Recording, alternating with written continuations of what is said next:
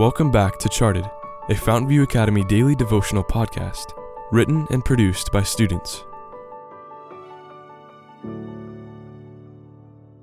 Episode 60, written by Cambria Donato. A rotten deception.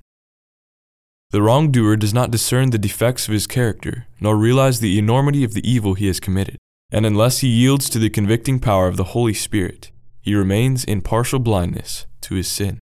Steps to Christ, page 40. Grabbing a plate of almonds and dates, I plopped down in the nearest seat. Following habit, I sliced open each date and peeked inside before popping the tasty fruits into my mouth. Opening one, I was disgusted to find that the date was full of worm residue. Ew!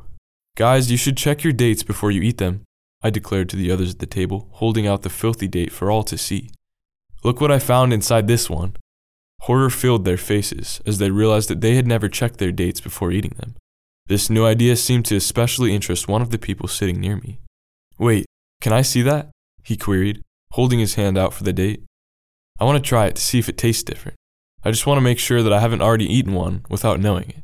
I blinked incredulously. I mean, if you want to, go ahead. To my surprise, he popped the date into his mouth. Everyone at the table stared in disbelief as he chewed the filthy date and swallowed it. Yup, that definitely tastes different, he choked, grimacing with disgust.